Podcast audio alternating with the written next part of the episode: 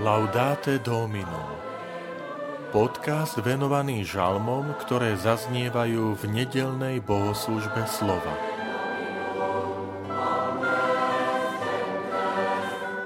Milostivý a milosrdný je Pán. Žalm 103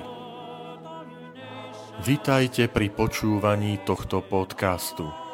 Volám sa František Trstenský, som farár v Kežmarku, a prednášam sveté písmo v kňazskom seminári v Spišskom podhradí. Milostivý a milosrdný je Pán. Dobroreč duša moja pánovi a celé moje vnútro jeho menu svetému. Dobroreč duša moja pánovi a nezabúdaj na jeho dobrodenia. Veď on ti odpúšťa všetky neprávosti. On lieči všetky tvoje neduhy on vykupuje tvoj život zo záhuby. On ťa venčí milosrdenstvom a milosťou. Pán koná spravodlivo a prisudzuje právo všetkým utláčaným. Mojžišovi zjavil svoje cesty a synom Izraela svoje skutky. Milostivý a milosrdný je pán, zhovievavý a dobrotivý nesmierne. Lebo ako vysoko je nebo od zeme, také veľké je jeho zľutovanie voči tým, čo sa ho boja.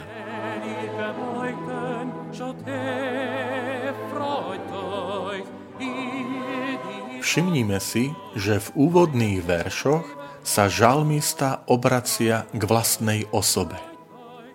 On vyzýva vlastnú dušu, vlastné vnútro, aby dobrorečili pánovi a jeho svetému menu. To znamená, je tu skúsenosť s Božím konaním vo vlastnom živote, na ktoré žalmista odpovedá chválou, doprorečením, vzdávaním vďaky. Je tu skúsenosť s odpustením hriechov, pretože zaznieva v žalme, on ti odpúšťa všetky neprávosti, ale aj skúsenosť s ochranou pred rôznymi ťažkosťami, ktoré môžu byť aj vonkajšie, choroby, nepriatelia, zlé vzťahy, pretože je povedané, že lieči tvoje neduhy a vykupuje tvoj život zo záhuby. Ale žalm zaznieva v túto tretiu pôstnu nedelu, najmä kvôli prvému čítaniu.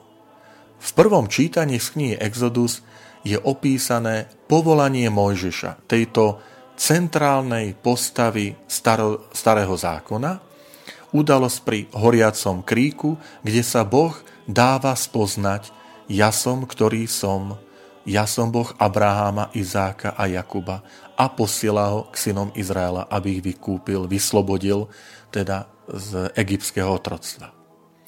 A preto v žalme zaznievajú slova Mojžišovi zjavil svoje cesty a synom Izraela svoje skutky.